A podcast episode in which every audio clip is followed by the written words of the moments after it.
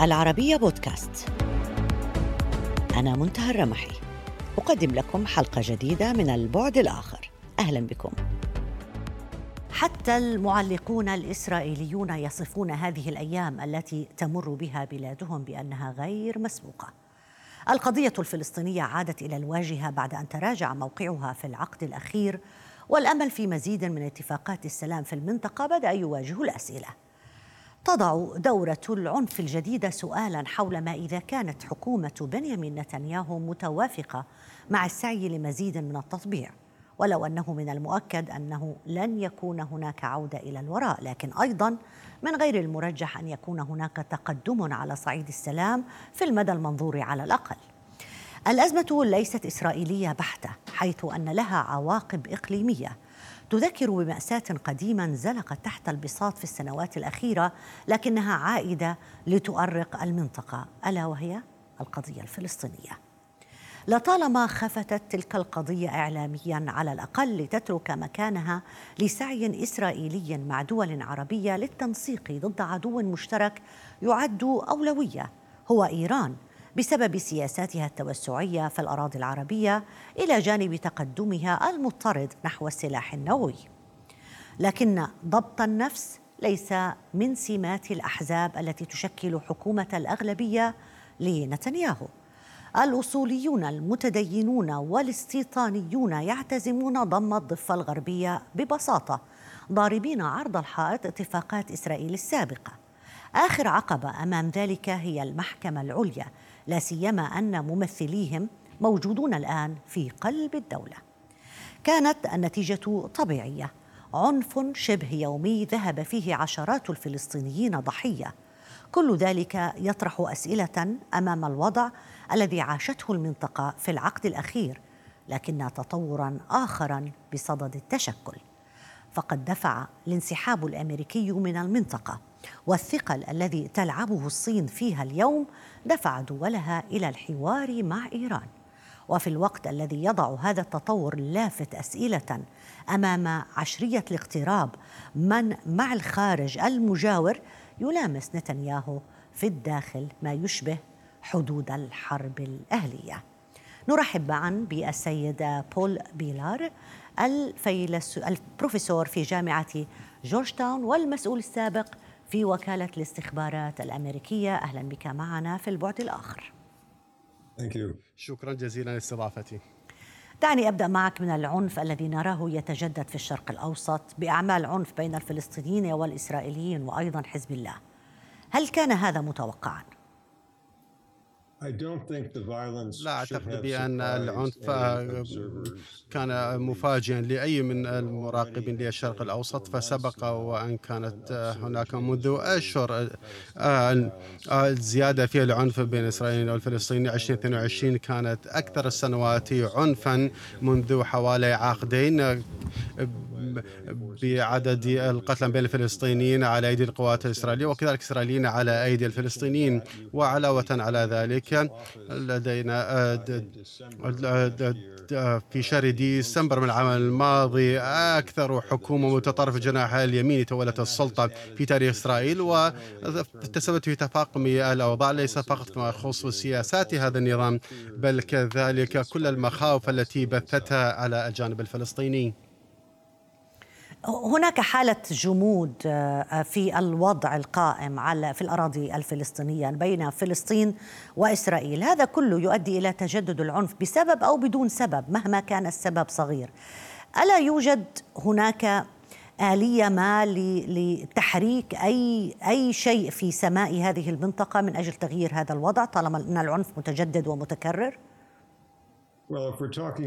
إذا ما كنا نتحدث عن النزاع الإسرائيلي الفلسطيني فنعم فلا توجد أي نتيجة لذلك فيما يخص أي حل لهذا النزاع. وعلينا أن نبحث أولا وآخرا عن الوضع الإسرائيلي وأغلب الإسرائيليين بإمكانهم أن يعيشوا فيه حياة طبيعية. وينسون خلاله ما يجري في الجانب الآخر في جدار الفاصل مع الفلسطينيين في الضفة الغربية وكذلك في قطاع غزة.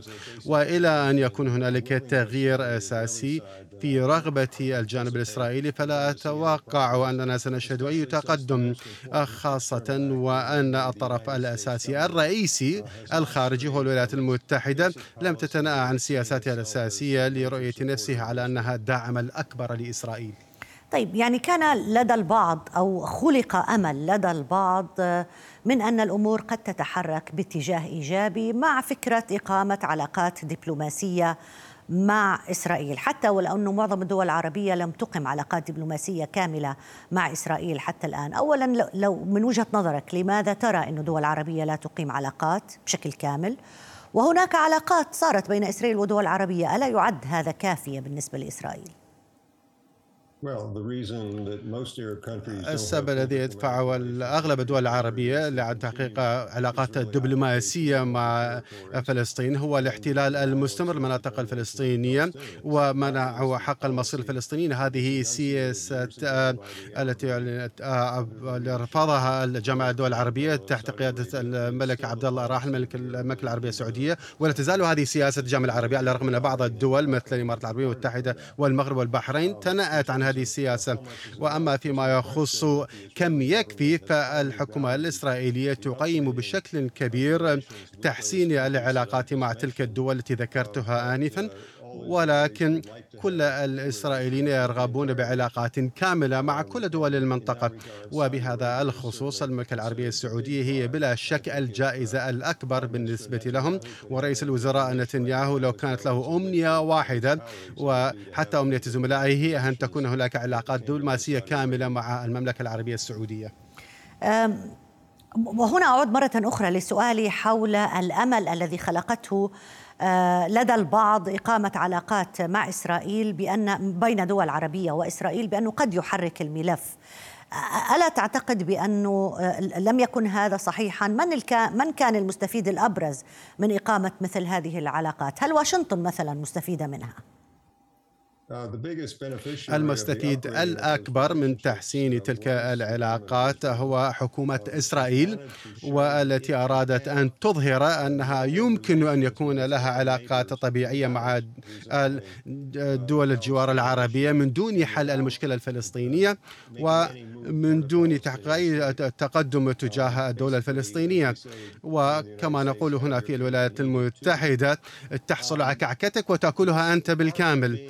فهذه خطوة بعيدة جدا عن المزيد من السلام فيما يخص أو بين إسرائيل وفلسطين. هي من الناحية الإسرائيلية هي طريقة لتجاوز الفلسطينيين ولتظهر بأن النزاع الفلسطيني آه، من خلال هذه القراءة قلت أهميته من وجهة نظري. على الأقل بعض الحكومات العربية إلى الحد الذي يسمح له بكسر إجماع جامعة الدول العربية لتكون هناك علاقات كاملة مع إسرائيل على الرغم من عدم تحقيق أي تقدم تجاه حل النزاع مع الفلسطينيين. لذلك فبعيدا عن كونها حركة تجاه السلام فكانت حركة بعيدة عن السلام وليست خاصة بحل السلام أو تحقيق السلام أو حل النزاع الفلسطيني. اسمح لي أن أسأل عن موقف الولايات المتحدة الأمريكية. لطالما كانت تقول أمريكا بأنه آه، قضية السلام والاستقرار في الشرق الأوسط قضية مهمة بالنسبة لها وبالنهاية هي ستكون مستفيدة بأي شكل من الأشكال. لماذا توقف السعي الأمريكي عن إيجاد آه، آه، حالة استقرار داخل الأراضي الفلسطينية أو بين الجانبين الفلسطيني الإسرائيلي؟ الأمر يتلخص بالسياسات المحلية داخل الولايات المتحدة. نعم وكما ذكرت فإن السياسة المعلنة للإدارات الأمريكية متتالية كانت لدعم فكرة تحقيق الاستقرار بين الفلسطينيين والإسرائيليين ولكن الولايات المتحدة لم تستخدم أي سلطة لها على إسرائيل ولا حتى على الفلسطينيين ولكن بشكل خاص على إسرائيل فيما يخص الدعم الاقتصادي والدبلوماسي المستمر. أعتقد بأن الوضع الحالي أظهر أو ظهر مؤخرا عندما آه، حث رئيس بايدن حكومة نتنياهو على عدم الاستمرار بخططها لتجاوز أو آه، المسائل الخاصة بالقضاء الفلسطيني وتسببت بالكثير من الجدل واستجابة لأحد وزراء الإسرائيليين. قال لا تهتم بشؤونه اهتم بشؤونك الخاصة. فالإدارة الحالية تريد أن تحث الشجاعة الداخلية لتواجه إسرائيل بعض هذه الحقائق التي نواجهها ولا أتوقع بأننا سنشهد أي تقدم فيما يخص السلام. في أحد مقالاتكم عودة إلى موضوع اتفاقيات السلام مع إسرائيل في أحد مقالاتكم قلت بأنه آه، غير صحيح أن الاتفاقيات المبرمة بين إسرائيل ودول المنطقة ليست وهي ليست مثل ما تصف البيانات الرسمية اتفاقيات سلام. ماذا تقصد بذلك؟ إسرائيل ليست في حالة حرب مع الإمارات العربية المتحدة أو المغرب أو البحرين أو السودان. كل واحد من هذه الدول العربية سبق وأن جرى من دون العلاقات الدبلوماسية الكاملة أيضا. وهذا يشمل العديد من الاتصالات بين المسؤولين في حكومات تلك الدول. إيه ولكن يعني ما الذي يهم إسرائيل في هذه الحالة؟ ما الذي تركز عليه في في مسألة سعيها لإقامة علاقات آه، مع دول عربية؟ هل هي علاقات مع دول متكافئة أم الترويج لفكرة تشكيل تحالف مناهض لإيران آه، بالدرجة الأولى؟ Uh,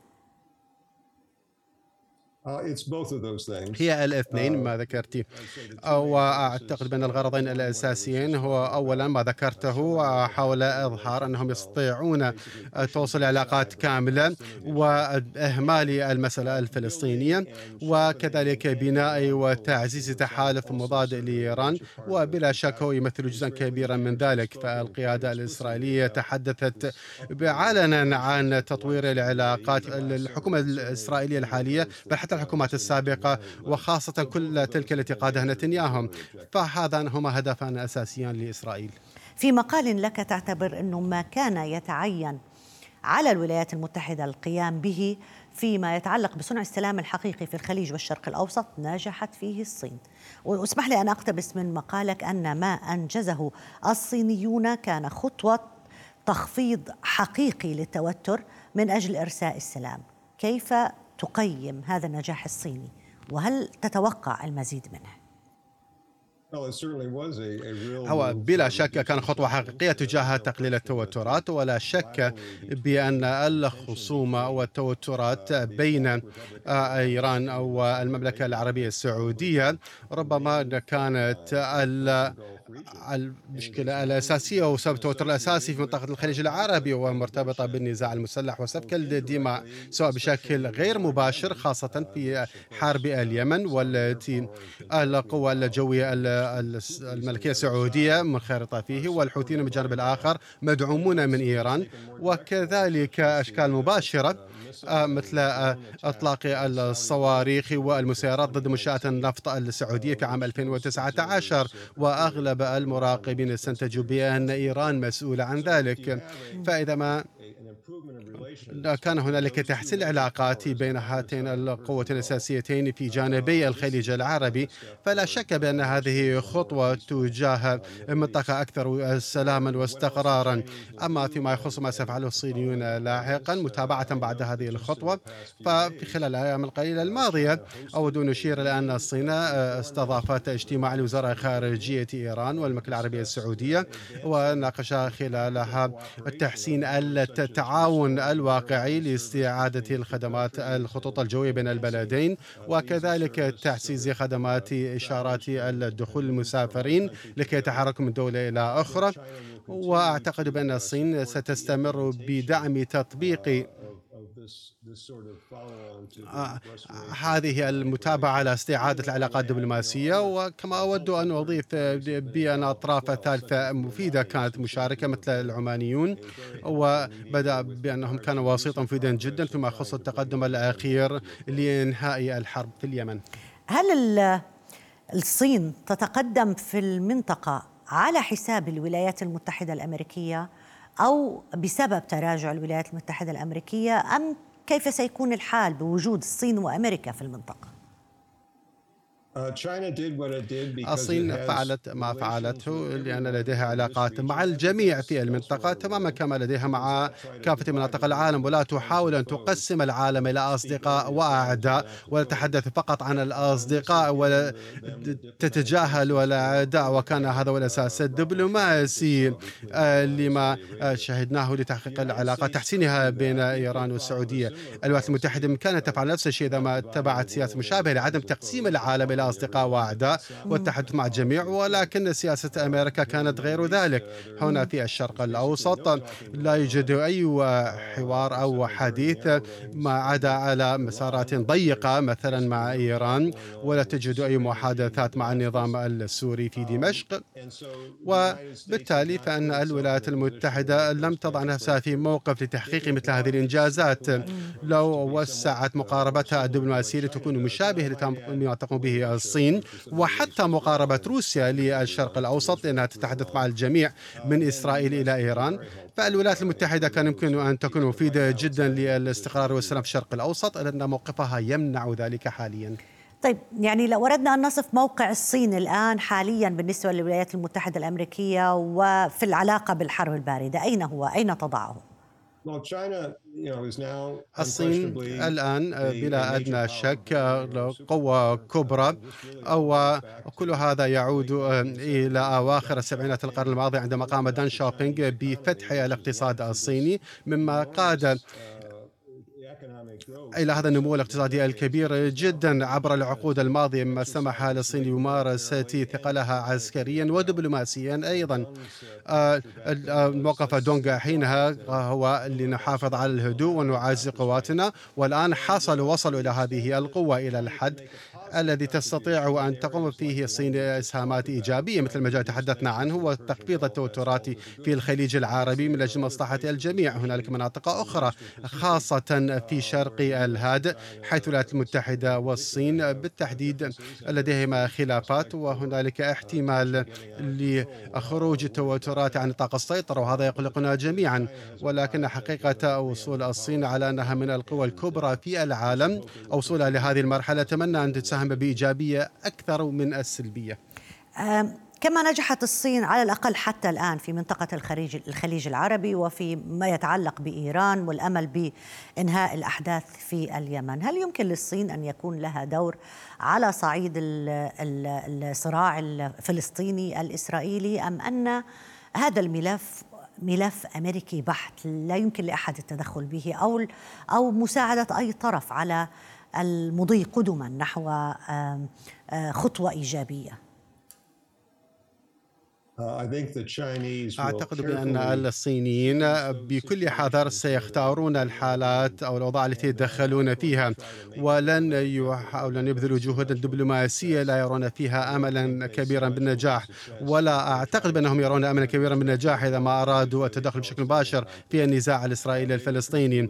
فسوف يستنتجون كما استنتج الكثيرون بأن الطرف الخارجي الأساسي هو الولايات المتحدة نظرا للعلاقات القوية جدا بين أمريكا أمريكا وإسرائيل. لذلك أشك بأن الصينيين سيحاولون التدخل في هذا النزاع. حتى روسيا يعني هي تتدخل أحيانا وتتوقف أحيانا كثيرة في هذا الموضوع. وبالحديث عن روسيا أنت تعتبر أن أي حرب باردة جديدة مع روسيا لن تكون مثل السابقة وأنها قد لا تنتهي على الإطلاق. لو سمحت اشرح لنا هذا المفهوم الذي تتحدث عنه.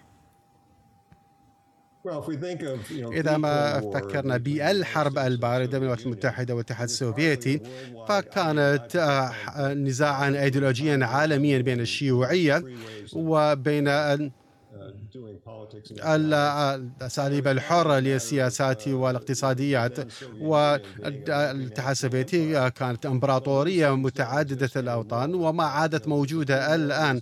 الحرب الباردة اعتبرت على أنها انتهت رسميا عندما انهار الاتحاد السوفيتي وانقسم إلى روسيا والجمهوريات الأخرى. هذا لن يحصل مع روسيا اليوم. وكذلك هي ليست منافسة دولية أيديولوجية الكل يستطيع أن يقول بأن الشيوعية فشلت لأنها ما عادت دولة شيوعية بل هي دولة روسية ضعفت بأشكال كثيرة ولكن مع ذلك كما شخصها الرئيس بوتين فهي دولة ذات طموحات إمبريالية كما أظهروا الحرب العدائية ضد أوكرانيا. ولذلك لا أرى بأن هاتين الحالتين تلك التي كانت قبل حوالي 35 عاما والتي نراها الآن متشابهة. أيضا تعتبر إنه الحرب في أوكرانيا تدعم فكرة أن الديمقراطية الأمريكية على شفا الفشل كيف ولماذا؟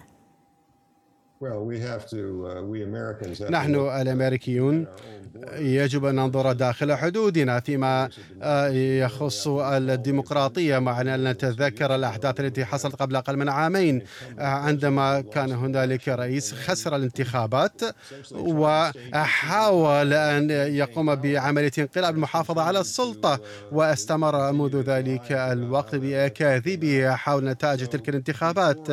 ف قبل أن تحاول أي حكومة أمريكية أن تلقي المحاضرات عن الديمقراطية لأي حكومة أخرى يجب أن ننظر إلى ما يحصل هنا داخل بلادنا. أما فيما يخص الحرب الأوكرانية ليست المشكلة الكبيرة بهذا الخصوص. ما تحدث عنه يخص حول كيف بعض السياسات التي نسمعها من السياسيين في واشنطن ومواقفنا حول هذه المسألة وكذلك حول العديد من المسائل أقصد مسائل السياسة الخارجية هي تعكس التنافس بين الحزبين الجمهوري والديمقراطي أكثر مما هي حول التحليلات الدقيقة لما يصب في مصلحة أمريكا أو السلام العالمي. كما تذكر بأن الرئيس الأسبق ترامب كان ودودا جدا مع روسيا وقال أشياء أقل ودية عن أوكرانيا حينها. والكثير من ذلك آه، أضاف أو استمر بين الحزب الجمهوري حيث رئيس بوتين لا يزال لديه سيطرة كبيرة جدا أو يحصل على دعم كبير منه. إيه إذا هل تتوقع أن يكون لكل هذه التطورات تأثير على الاستحقاقات الانتخابية المقبلة في الولايات المتحدة؟ الانتخابات القادمة في الولايات المتحدة ستحدد كما تحدد في الانتخاب السابق آه، بشكل أساسي حول المسائل الاقتصادية داخل أمريكا وستعتمد على وضعية التضخم وسوق العمل. وإذا ما كانت الولايات المتحدة تتجنب أي ركود اقتصادي. وكل هذا تحت سيطرة البنك المركزي أو الاحتياط الفدرالي وأما هذه السياسات الخارجية ومواضيعها فأعتقد بأن أهميتها ستكون أقل من المسائل الاقتصادية وربما سيكون لها آثر إذا الولايات المتحدة ما انخرطت بشكل مباشر في نزاع مسلح داخل الشرق الأوسط وربما على المدى القصير سيوفر بعض الدعم السياسي لأي قائد أو رئيس كان حينها أما على المدى البعيد فإذا ما اكتشفنا بأنه خطأ ومغامرة عسكرية فسوف يخسر بعدها الدعم السياسي ولكن العامل الأساسي سيكون هو الاقتصاد. يعني ك ك كما الانتخابات التي قبلها وتلك التي قبلها أيضا سيد آه، بول بيلار البروفيسور في جامعة جورجيا تاون والمسؤول السابق في وكالة الاستخبارات المركزية الأمريكية. شكرا جزيلا لك على المشاركة في هذه الحلقة. ألف شكر.